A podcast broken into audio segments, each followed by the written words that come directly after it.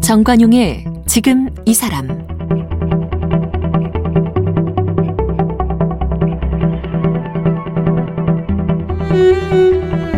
여러분 안녕하십니까 정관용입니다. 코로나 때문에 직접 만나기보다 온라인을 통한 미팅이 주를 이루고요. 또 오프라인 매장 가기보다 온라인 쇼핑이 대세고요.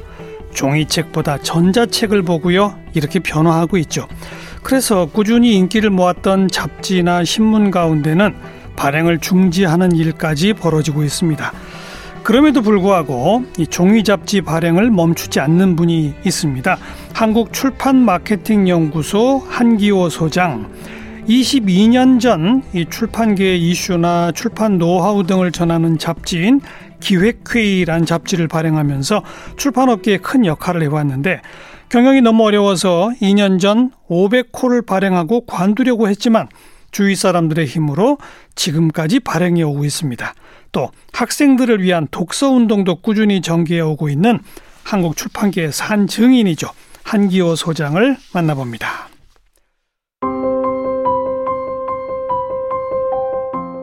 한기호 소장은 공주 사범대학에서 대학 신문사 편집장을 하던 1980년 광주 민주화 운동을 보도하면서 제적 구속됐습니다. 1983년 창작과 비평사에 입사, 편집자와 영업사원으로 일했습니다. 1998년 한국 출판마케팅 연구소를 설립했습니다.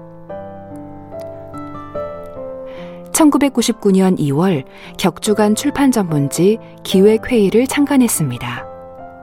2019년 11월 20일 기획회의는 500호를 발행했고 지금까지 단 한 호의 결관 없이 발행되고 있습니다. 2010년 한국 최초의 민간 도서관 잡지인 월간 학교 도서관 저널을 창간해서 학생들을 대상으로 책 읽기 운동을 벌이고 있습니다. 지은 책으로 출판 마케팅 입문, 베스트셀러 30년, 한기호의 다독다독, 책으로 만나는 21세기, 새로 쓰는 출판 창업 등이 있습니다. 최근 할아버지 한기호가 손주에게 전하는 편지글을 모아 에세이 내 편이 되어줄게를 출간했습니다.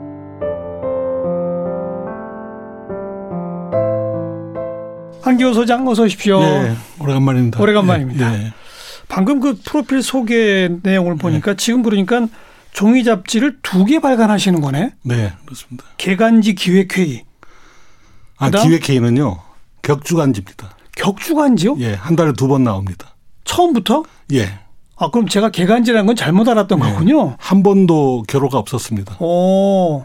23년째 지금 들어가고 있죠. 격주간지 기획회의. 예, 543호가 나왔습니다. 그다음 월간지 학교 도서관 저널. 예, 학교 도서관 저널입니다. 이거는 한 달에 한 번씩. 예. 이것도 벌써 12년 전이네요. 그렇죠. 어. 이제 스크롤 라이브러리 저널이라는 것은 OECD에 가입한 나라들은 다 있습니다. 어. 근데 대체로 국립중앙도서관이라든가 공공기관, 국가기관에서 다 내고 있고요. 예. 개인이 내는 나라는 대한민국이 유일하다고 그럽니다. 그럼 이두 예. 잡지를 전부 한기호 소장이 예. 민간에서 광고 끌어대고 판매하고 해서 끌어 갖고 있는 거예요? 예, 그러고 있습니다. 이야. 잠깐 옛날 얘기로 들어가면 음. 출판사 창비에 처음 들어가신 게 83년. 그렇죠. 제가 이제 출판 인생 그러면 좀 뭐 하지만 40년째입니다. 그러니까요. 어. 그래서 앞에 15년은 창비라는 그 대한민국의 출판사에서 어, 문학 출판사라서 대표적이죠. 예. 거기서 마케터로 일을 했죠. 어. 그리고 이제 IMF 직후에 독립을 해서 연구소를 설립하고 예. 바로 잡지를 펴내기 시작했습니다. 그 창비의 편집 일은 안 하시고 그냥 영업 일만 주로 하신 거예요? 예, 주로 영업 데스크를 맡았죠. 그러셨어요. 예. 원래 근데 뭐 대학 신문사 출신이시고 하니까 편집 쪽에 관심이 있으셨던 거 아니에요? 창비에 입사하기 전에 음. 작은 출판사에서 편집장을 했습니다. 그런데요. 근데 창비에 잡혀갔죠. 네, 거기 하다 보니까. 아, 그럼 편집 네. 쪽으로 잡혀가신 거 아니에요? 어떻게 아니에요. 근데 영업사원으로 네. 가신 거예요? 어, 창비, 저, 제가 할 때, 어, 작은 출판사인데 이제 제가 가장 좋아하는 시인이 신동엽 시인입니다. 예, 예. 신동엽 그의 삶과 문학 이런 책을 신경림 시인하고 같이 펴냈거든요. 예. 신경림 시인이 편자고요. 예. 아, 신경림 시인하고는 농민문학론이라는 걸 했습니다. 어어. 그다음에 이제 신동엽에 대해서는 구중서 평론가와 같이 예. 했습니다. 예. 그걸 하니까 자연스럽게 창비 사람들 어울리게 되잖아요. 그렇죠. 근데 창비가 굉장히 어려웠을 때예요. 어. 적자가 나고 버티기 어려울 때 저를 이제 창비에서 좀 도와달라고 해서 음. 잡혀갔는데 음. 가서 이제 세상에는 알려지지 않았지만 그때 제가 했던 일 중에 많은 일이 대표적인 일을 하자면 어떤 거예요? 판매 금지 서적을 무지하게 팔았습니다. 몰래. 몰래. 네. 어. 그래서 뭐 기존의 영업부 직원들은 막 겁을 내고 그랬는데 예, 예. 저는 아주 작전을 하듯이 해서 많이 팔았고 음. 그 어려운 시를 그렇게 버텼죠. 네. 네. 그 후로 네. 나의 문화유산 답사기, 나는 파리의 네. 택시 운전사, 네. 서른 잔치는 끝났다. 네. 지금 듣기만 해도 그냥 눈에 네. 선한 그런 것들의 마케팅을 하신 거죠. 예. 그리고 아까 저 금서를 판매한 거 말고 음. 창비 아동문고라고 있었습니다. 아동문고. 아동문고를 상당히 많이 이제 저 시장성을 키웠죠. 그래서 이제 회사가 좀 좋아졌는데 예. 오공학 오공학 정부가 장비를 등록 취소시켜 가지고 아예 등록 취소까지 예, 예, 출판사 등록을 취소시켜서 허허. 완전히 이제 거의 뭐 죽을 지경이었죠. 이제 그 위기를 넘기고 1990년에 예. 제가 처음으로 만 이제 접해본 밀리언 셀러 소설 동의보감이 나왔죠. 소설 동의보감. 예. 음. 그게 한 400만 고 정도 팔렸고요. 그다음에 이제 93년에 유용준 선생님의 나의 문화유산, 나의 문화유산 답사기를 또 예. 이제 그때는 이제 본격적인 마케팅을 제대로 이제 해본 건데. 예. 어, 그거는 뭐두 달 만에 10만 부가 나가고 100만 부도 음. 금방 나가고 지금은 이제 여러 권 나왔지만 한 500만 권이 넘어갔죠. 그렇죠. 네. 그러니까 네. 출판 마케팅 일로 이렇게 한 해 한 해 경험이 쌓이다 보면 책이 탁 나오면 이건 팔리겠다, 얼마 팔리겠다 이런 촉이 옵니까? 그때는 뭐 상업주의 화신 뭐 이런 소리도 들었죠. 어, 그러니까 그 장비에서 나오는 뭐 1년에 수십 권이 나오는데 모두가 이제 베스트셀러 될수 있는 책들이 아니고 그런 가능성이 있는 책에 대해서는 예. 제가 공격적인 마케팅을 해서. 근데 그런 감이 와요? 예, 오죠. 어떻게 와요? 많이 분석을 합니다. 그리고 그 당시에 저는 음. 영업자이기 때문에 오히려 편집자보다 여유가 좀 있었어요. 어. 지방 출장을 갔다 올 때는 한 8박 9일 출장을 갔다 온다면 한 50권 정도 책을 읽죠. 거의 베스트셀러를. 영업 사원인데 책을 네. 그렇게 많이 보셨다고? 네, 많이 읽었죠. 어. 거의 그런 식으로 읽어대니까 예. 대한민국 나와 있는 책 중에 팔리는 책들 거의 읽었다고 봐야 그렇죠. 되죠. 네. 그렇게 하다 보면 전체적인 어떤 흐름이 보이고, 흐름이 보이고 어. 시장은 또 주기가 있거든요. 네. 5년 주기, 10년 주기 변하고 있는데 예를 들어 로맨스는 항상 팔리잖아요. 음. 근데 로맨스가 계속 팔려도 시대마다 달라요. 어떤 예. 유형인가. 예. 그런 것을 이제 계속 분석을 하면서 연구를 예. 했죠. 보통 이제 출판사 편집자, 유명 편집인 이런 분들은 뭐 많이들 알려져 있습니다만 음. 출판사의 영업 쪽을 담당하시면서 음. 그렇게 책을 많이 보시고 출판 마케팅 연구소로까지 네. 설립한 건 최초잖아요. 그렇죠. 제가 어. 이제 97년도 펴낸 책이 출판 마케팅 입문이라는 또 책을 펴냈고요. 그렇죠. 예. 어. 2010년에는 베스트셀러 30년이라는 책을 또 펴냈죠. 예. 30년에 80년 예. 예. 81년부터 2010년까지 네. 30년의 베스트셀러에 대해서 완전히 분석한 책을 냈죠. 그러니까, 그러니까 마케터로서 출판계를 음. 전문적으로 기획해내고 네. 그 어떤 매뉴얼을 만들어내고 이런 음. 대한민국의 1호 아니십니까? 근데 어떻게 98년에 출판사를 네. 그만두고 아예 출판 마케팅 연구소를 만들어야지 음. 이런 생각을 왜 하게 되셨어요? 뭐 꼭 그건 아닌데 사람이 살다 보면 우여곡절을 겪는데요. 예.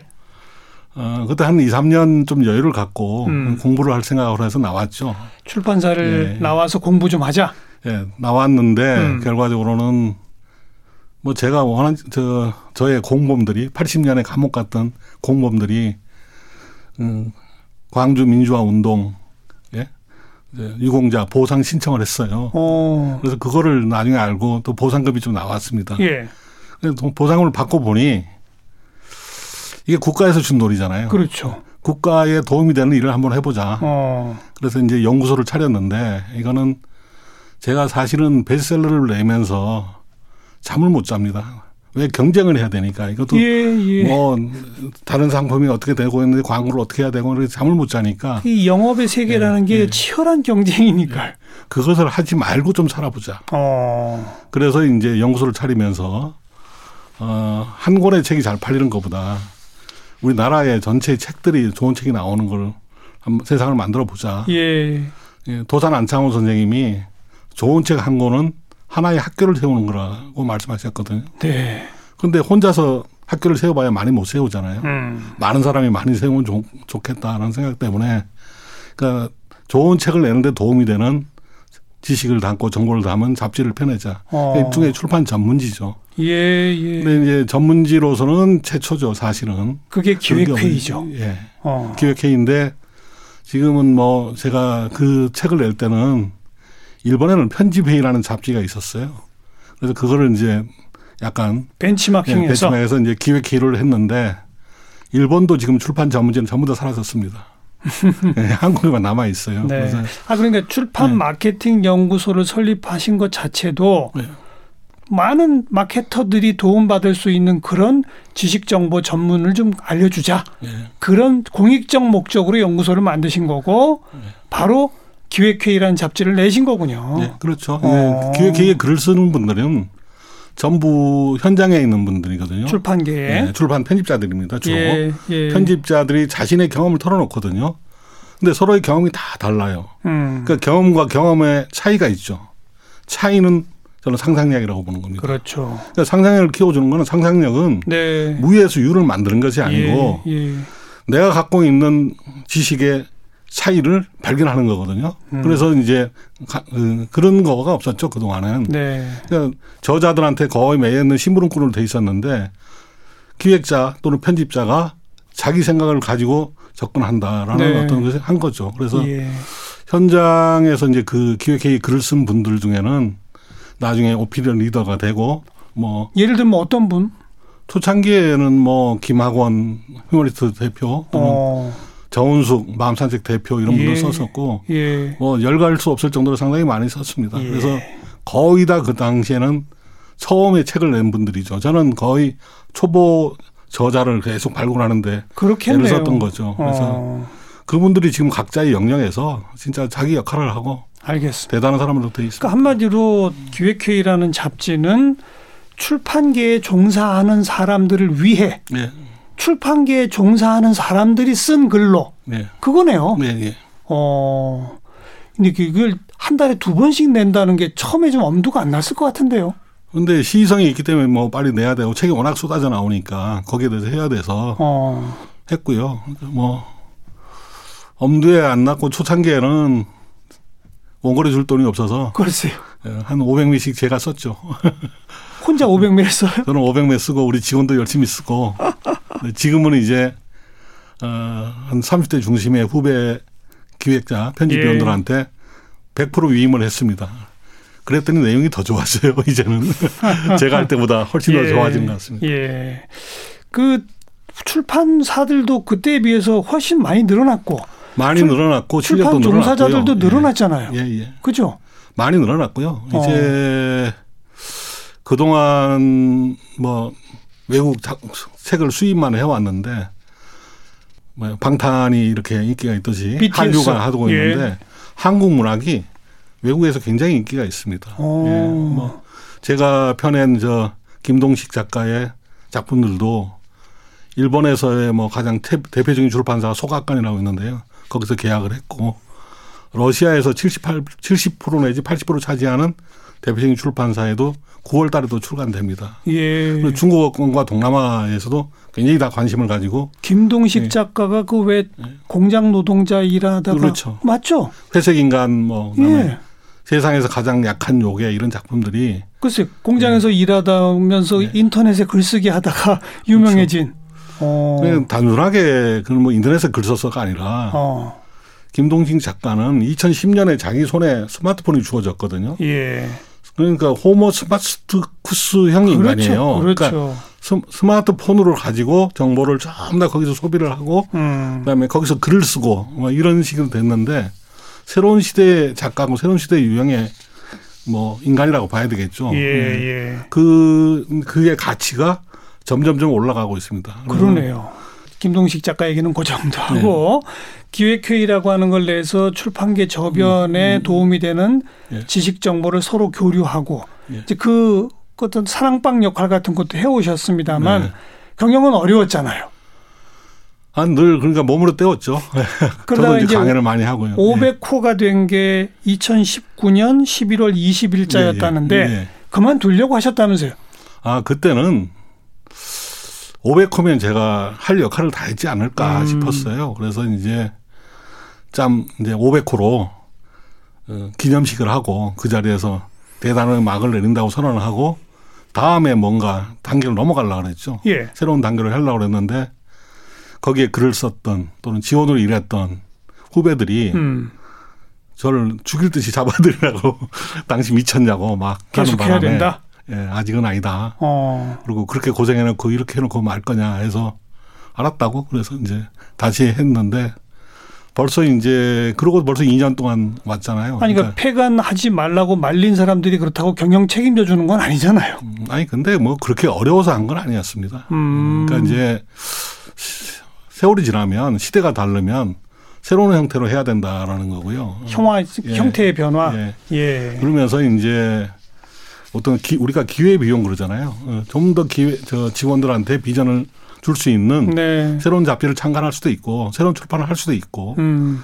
어, 요즘은 뭐 출판이 디지털 컨텐츠로 나가는데 플랫폼 중심으로 해서 어, 컨텐츠 비즈니스를 또 해야 될 수도 있고요. 여러 가지 가능성은 많기 때문에 출판계에 제가 그동안 이론을 제시했다면 이제는 구체적인 팩트를 제시하자. 예. 가능성이 있는 영역을 예. 한번 보여주는 걸 하자라는 마음으로 했던 거거든요. 음. 음. 그래서 마침 그때 제가 이제 2016년에 9월 9일 날 강릉에서 노을성 파도를 한번 휩쓸려서 목숨을 잃을 뻔, 잃을 뻔한 다음에. 그런 일도 있었어요. 네. 그리고 생각을 해보니까 빚이 너무 많은 거예요. 어. 사채도. 그러니까 어. 그 빚이 다 가까운 후배들이 그냥 저를 도와주느라고 막 어? 돈 달라 그러면 다 빌려줬던 예, 건데 예. 그렇게 죽었으면 큰 죄를 지었잖아요.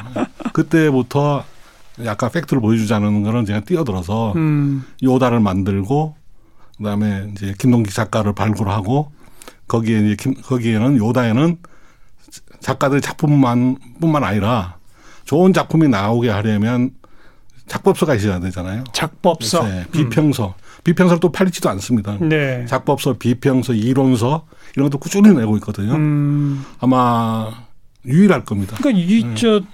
그 출판 마케팅 연구소가 기획회의 잡지만 내는 게 아니라 단행본도 네. 내는 출판사잖아요. 예, 예. 그런 거죠. 예. 어. 그런 다양하게 내고 있습니다. 뭐 알겠습니다. 북바이북이라고 해서 예. 독서 운동에 대한 책도 내고요. 예. 그다음에 백화 만말이라고 해서 시니어 출판에 대한 시리즈도 지금 내고 있고. 근데 그런데도 그냥 그 아주 베스트셀러는 아니지만 그래도 꾸준히 나가나 봐요 그런 예, 책들이. 예. 예. 어, 예. 오히려 좀저 가장 저 안정된 출판사일 겁니다. 근데 그거는 제가 이제 발상의 전환을 했는데요. 음.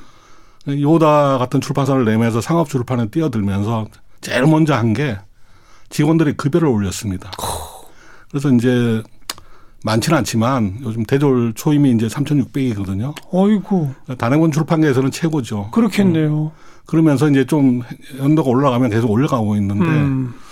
최고의 대우를 해주고 그다음에 정시에 퇴근하지면 하지 않으면 제가 뭐라고 막 호통을 칩니다. 예. 아, 퇴근해라. 그러고 결정권을 넘겨줍니다. 음. 젊은 상상력이 되거든요. 요즘은 뭐 요새 MZ 세대가 그러고 세월이 달라지고요. 어, 그들이 결정권을 가지고 그들을 해봐야죠. 근데 그렇게 초, 했더니 성과가 더 좋아요? 아 물론 이제 직원들은 초창기에는 실패를 하죠. 그런데 지금은 이제 지금은 굉장히 좋아졌죠. 어. 그 실패를 하라고 저는 오히려 지켜보는 거죠. 알겠습니다. 알겠습니다. 왜 실패를 해야 예. 그릇을 깨봐야 그릇의 소중함을 아는 거죠. 그런 게 이제 음. 요즘 출판계가 어렵다 어렵다 하지만 네. 그래도 버텨낼 수 있는 힘이 아니냐 이런 네. 것 같고요. 네. 그 월간 학교 도서관 저널은 어떻게 만드시게 된 거예요? 12년 전에? 아, 2009년에 이명박 정부가 들어서면서 일제오사란 걸 만들었었어요. 예. 그래서 그 경쟁 교육, 시험 성적으로 줄을 세우는 교육을 하면 예. 어, 대한민국 교육의 미래가 없다라는 거죠. 교육이 망하고 나서 국가가 제대로 돌아가겠습니까? 거기엔 출판도 다 망하게 돼 있잖아요. 음. 그래서 이거를 살리기 위해서는 그 책을 읽어가면서 스스로 역량을 키워나가는 교육, 저 운동이 필요하다는 것 때문에 네. 학교 도서관 전어를 창간하게 됐죠. 예. 그 창간은 저 혼자 한 게 아니고 그 당시에 독서 운동을 하던 많은 분들이 하고 음 힘을 합해서 낸 거고요. 출판사들이 좀 자금 지원을 해줬죠. 처음에 소개하셨듯이 뭐 선진국들은 이런 걸 전부 국가나 네. 공공기관이 내는데 음. 민간이 내는 데는 우리나라밖에 없더라. 그렇죠.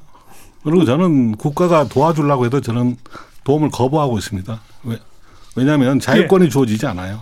어. 그러니까 국가가 지원하면 항상 간섭을 하려고 합니다. 기획 편집에 또까지 관섭을 예. 하려고? 예. 아니 뭐뭐 뭐 어떤 식이든지 하여튼 관섭을 하려고 해요. 그래서 예.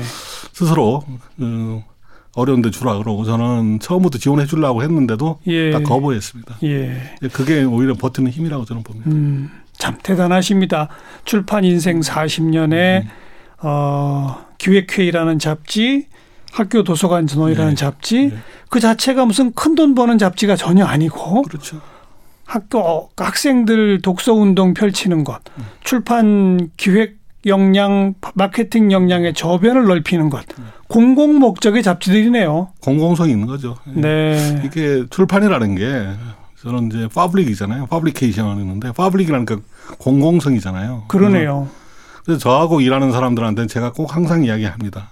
한때 제가 상업주의 화신이라는 비판도 받고 베스트셀러를 해왔지만 나는 출판이라는 것은 잘 팔리는 책을 펴내는 것이 아니라 지금까지 존재하지 않았지만 꼭 필요한 책을 펴내는 게 출판이라고 생각한다. 이 말에 동의하려면 동의하겠다면 나하고 예. 일하고 예. 그렇지 않다면 그냥 헤어지자 이런 이야기를 좀 합니다. 음. 저는 사람을 챙겨야 된다고 생각하고요. 음. 젊은 사람들이 실패를 통해서 어떤 방법을 터득하고 스스로 일어날 수 있는 사람을 키워야 되지 않겠는가. 그래서 저는 지금 저는 직원이 한 20명 정도밖에 안 되는데 네. 최대한 빨리 이걸 더 늘리고 그래야죠. 그들한테 가능성을 주고 싶다고 생각하고 있습니다. 말씀하신 그저 팔리는 책이 아니라 지금까지 존재하지 않았지만 꼭 필요한 책을 네. 내다 보면 결국은 그게 출판 시장 출판계의 미래 아니에요. 그래서 크게는 안 팔리지만 저는 뭐 광고도 하지 않고요. 예. 온라인 서점하고 매일 싸우고 있고 그래서 그들이 꼭꼭 숨겨놓고 팔을지만 그래도 독자들이 찾으니까 음. 어, 점점 경량은 안정되고 있고요. 그 제가 일하는 것보다는 지금은 직원들이 스스로 일을 하고 있기 때문에 아까 자율성을 예. 다 줬다고 그러셨지 않습니까? 예. 그들이 뭐 경영 상태 자기들 다 알고 있기 때문에 자율적으로 자발적으로 해주니까 그래서 지금도 그렇게 합니다. 아마 지금 이 순간에 너희들이 이 회사를 책임지고 하겠다면 저는 깨끗하게 손 놓고 나가겠다. 음. 그대로 주고 나가겠다라고 네. 하는데 네. 뭐 언제든 그건 유효하고요. 공개적으로 하고 있습니다. 그 뭐 전자책, 종이책, 뭐 종이책의 미래가 있느냐 없느냐, 뭐 종이 잡지의 미래는 없다, 뭐 별 얘기가 다 나왔는데 한교 소장 보기에는 여전히 그 생명력은 있는 거로군요.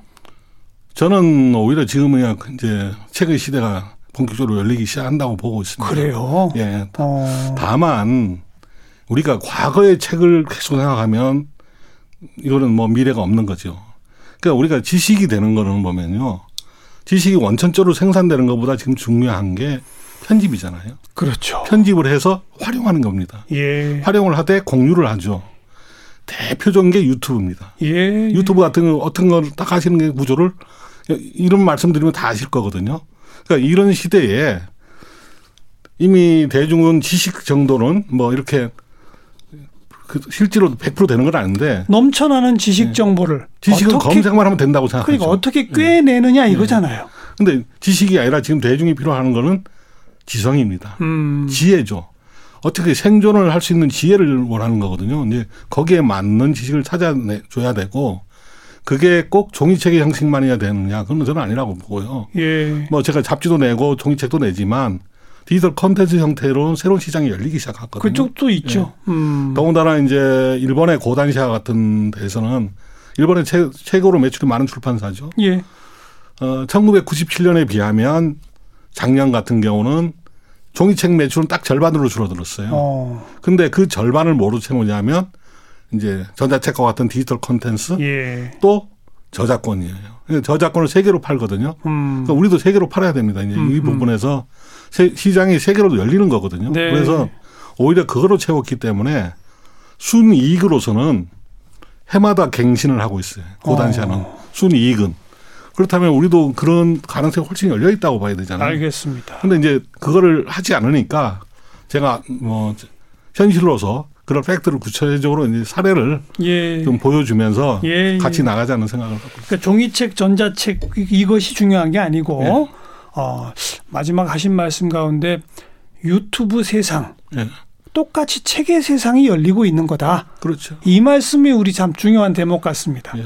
유튜브 보느라 책 안 볼 거다 그랬는데 그게 아니네요. 아니죠. 음, 유튜브를 네. 제대로 하려면 책을 다 보게 돼 있죠. 알겠습니다. 40년 되셨습니다만 지금도 의욕이 넘치시고 네. 출판계에 하실 일이 많네요. 계속 그러게요. 좀 계속 좀 띄워주시기 바랍니다. 저만 아니라 요즘 이제 저하고 책을 내는 분들은 저는 이제 책을 앞으로 펴내야 될 사람들은 대학 교수와 같은 지식인 엘리트가 아니라고 저는 음. 생각합니다. 그러니까 좀 섭섭하시겠지만 오히려 그들보다는 살아낸 사람 지금까지 어려운 삶을 살아낸 분들이죠. 이미 그런 네. 에세이집이 굉장히 나오고 있어요. 나오죠. 그들이 네. 이제 삶에서 나오는 지혜 네. 또는 지성을 던져주는 거거든요. 그러다 보면 이제 제 나이가 비슷한 분들이 있어요. 책을 내시고 나서는 환해져요. 왜냐하면 앞이 열립니다. 네. 이제 정년 퇴직하고 내가 완전히 예. 뒷방에 뭐 늙은이로 전락하는 거 아니냐 그러는데 책을 내시고 하는 분들은 새로운 일이 열리고 있고요. 그렇죠. 근데 그 일이라는 것이 꼭 뭐 돈을 많이 벌고 이런 게 아니라 이 세상에 도움이 되고 네. 세상을 바꾸는 역할을 하는 거고요. 물론 경제적인 그 이익도 따라오지만 그래서 그런 어떤 친구들을 더 많이 만들고 그들과 어 독서 운동과 교육 운동을 겸한 독서 모델 학교를 한번 만들어서 새로운 어떤 그 교육의 예. 하나의 어떤 패러다임을 보여주는 게 제 꿈입니다. 계획이 다 있으시군요. 뭐 있습니다. 아직은 뭐 열심히 뛰어주시기 바랍니다. 네. 네. 출판 마케팅 연구소 한기호 소장 고맙습니다. 네, 고맙습니다.